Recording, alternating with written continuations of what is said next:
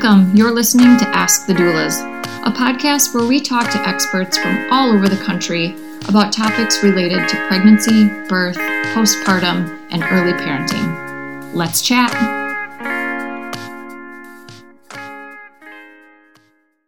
Hey everyone, this is Alyssa, and today I am talking with Kathryn Cross. She is the founder and CEO of Anja. So Anja is a cord blood banking company, and I don't think we've ever talked about cord blood on this podcast. So I'm kind of excited to get some questions answered. You mentioned that you started this because of your brother, Andrew, and you couldn't find a cord blood match. Do you want to talk a little bit about the history of why you started this? Sure. Yeah. So when my brother was 1 and I was 3, he was in a near drowning accident. And so that led to his diagnosis of cerebral palsy. So prior to that, he was completely healthy. And my parents never banked his umbilical cord blood or anything like that, but began to look into treatments for cerebral palsy. And there isn't necessarily like a go-to treatment, but there are ways to sort of alleviate the symptoms of cerebral palsy and improve motor skills and such. One of the most promising resources and studies that my parents were able to find was one related to umbilical cord blood. So there are children who have had cerebral palsy and their parents banked their umbilical cord blood and they were able to use it and saw pretty substantial improvements in their motor skills, even vision, things like that. So ever since then, I've been exposed to umbilical cord blood and just always kept up with the possibilities and continuing use cases, because as research advances, it just continues to grow every year and people find more and more effective use cases for it. And I've even been seeing it in anti-aging type related uses, or athletes being able to use stem cells from the umbilical cord blood or tissue to be able to treat injury, that kind of thing. So that's how I got started. And that's also why I'm really convicted that umbilical cord blood is the future of preventative care and should definitely be something that every parent engages in.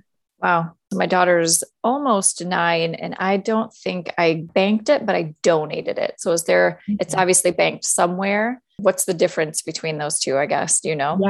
Yeah. So my company allows parents to be able to bank for their own child. So it's always the parent's property. When the child turns 18, it becomes the child's property. For that case, it's pretty much just autologous use. So people using it for themselves, and it's their property. So they could potentially give it away to someone else if they wanted to, but just kind of the ownership and reassurance and knowing that you would always have access to it. Whereas with donating, you donate it to a public bank, and people who didn't have the umbilical cord blood stored at birth, they could potentially look into a bank for donors. So that's what my parents did. They looked in banks for donors. But the thing with public banks is they tend to be partnered with pretty high income area hospitals. So as a result, the donors that they get tend to skew pretty white, and matching goes by ethnicity. So my brother and I are half Chinese and half white. So it was really difficult to find a match, and my parents couldn't find one. Right now, there's just kind of a gap in public banks where people are looking with donors and looking to donate for especially people who have predisposition to certain illnesses, and also for people who are mixed race and such. We advise that people bank their own cord blood.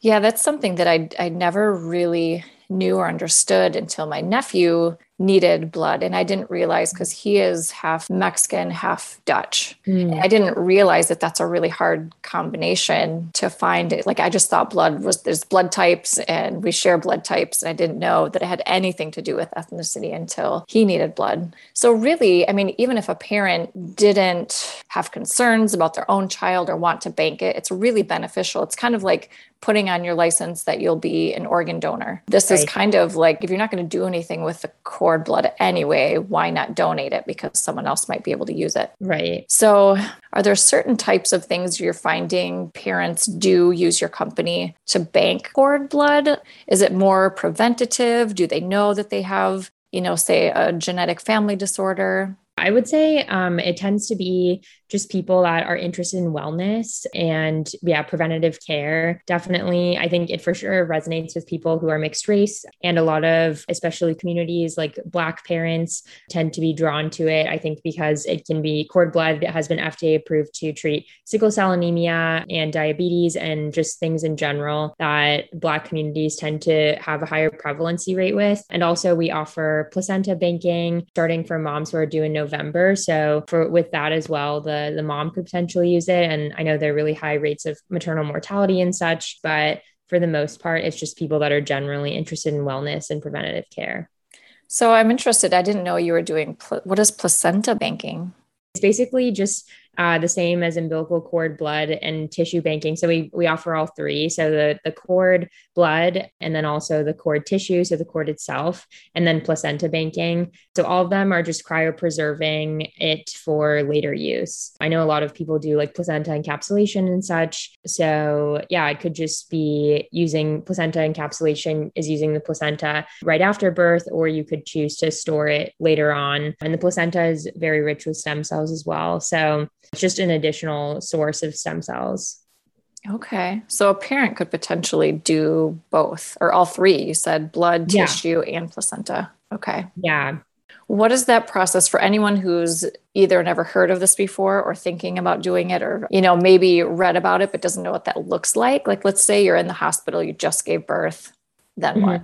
Usually parents will have chosen to bank prior to birth. So it can be even up to a couple of days before birth. And then we can get a collection kit to parents pretty quickly.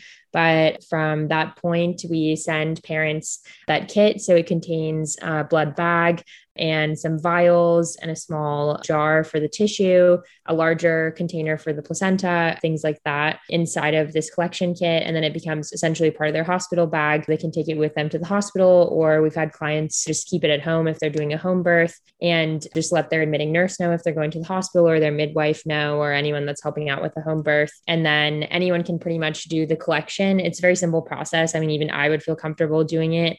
It's just a matter of sticking a needle into the umbilical cord blood vein and then letting the blood flow.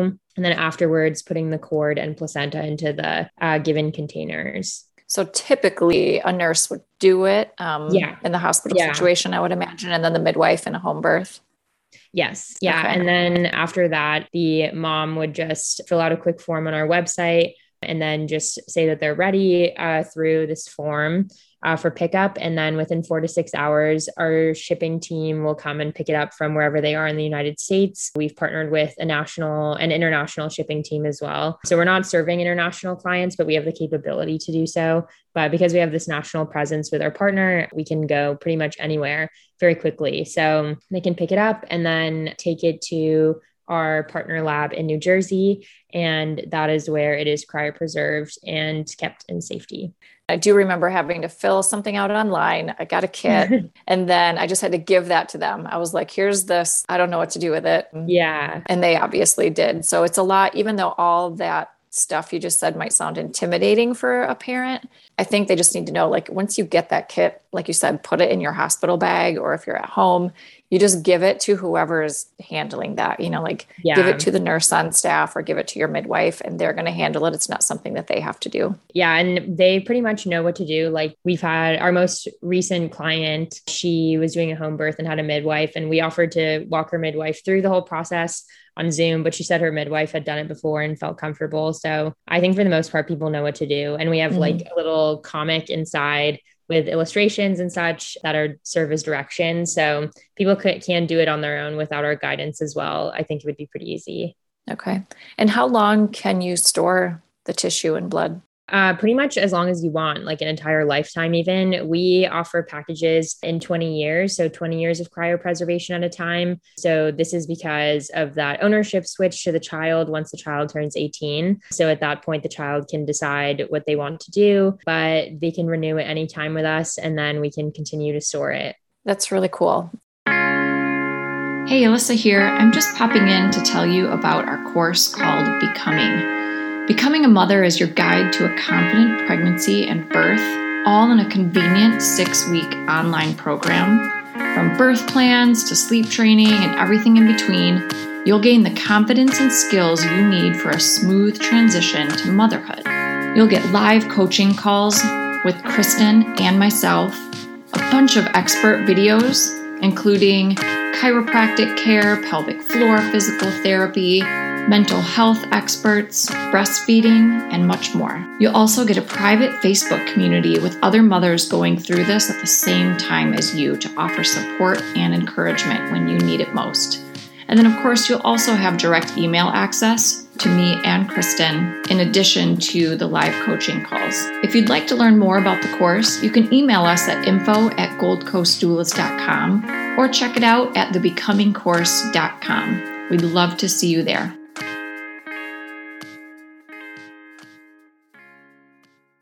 So is there anything else you think people need to know about, saving cord blood or tissue? Yeah, I think a lot of parents are under the impression that it's sort of similar to an insurance policy, which I think is definitely a good analogy. But I always try to convey to parents that it's more than just an insurance policy. I really believe that if someone has access to stem cells, they will use it at some point in their life. I was even in Mexico on vacation and saw signs for stem cell treatments at the same type of place that they were giving out Botox and such. And obviously they're not like the same, but I think it's just now stem cells are being seen in this light of wellness and beauty and anti-aging, sort of equivalent to Botox and such. So even if a child spends their whole life being healthy, then they don't necessarily just waste their money on this insurance policy, but they could even use it for like treating dementia or just combating aging in general, and like treating injuries for athletes or improving athletic performance, like Kobe Bryant and a lot of NBA players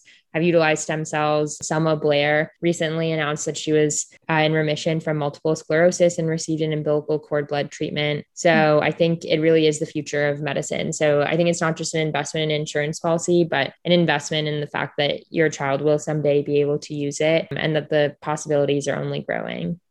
That's really cool. So if people are interested, how do they find you?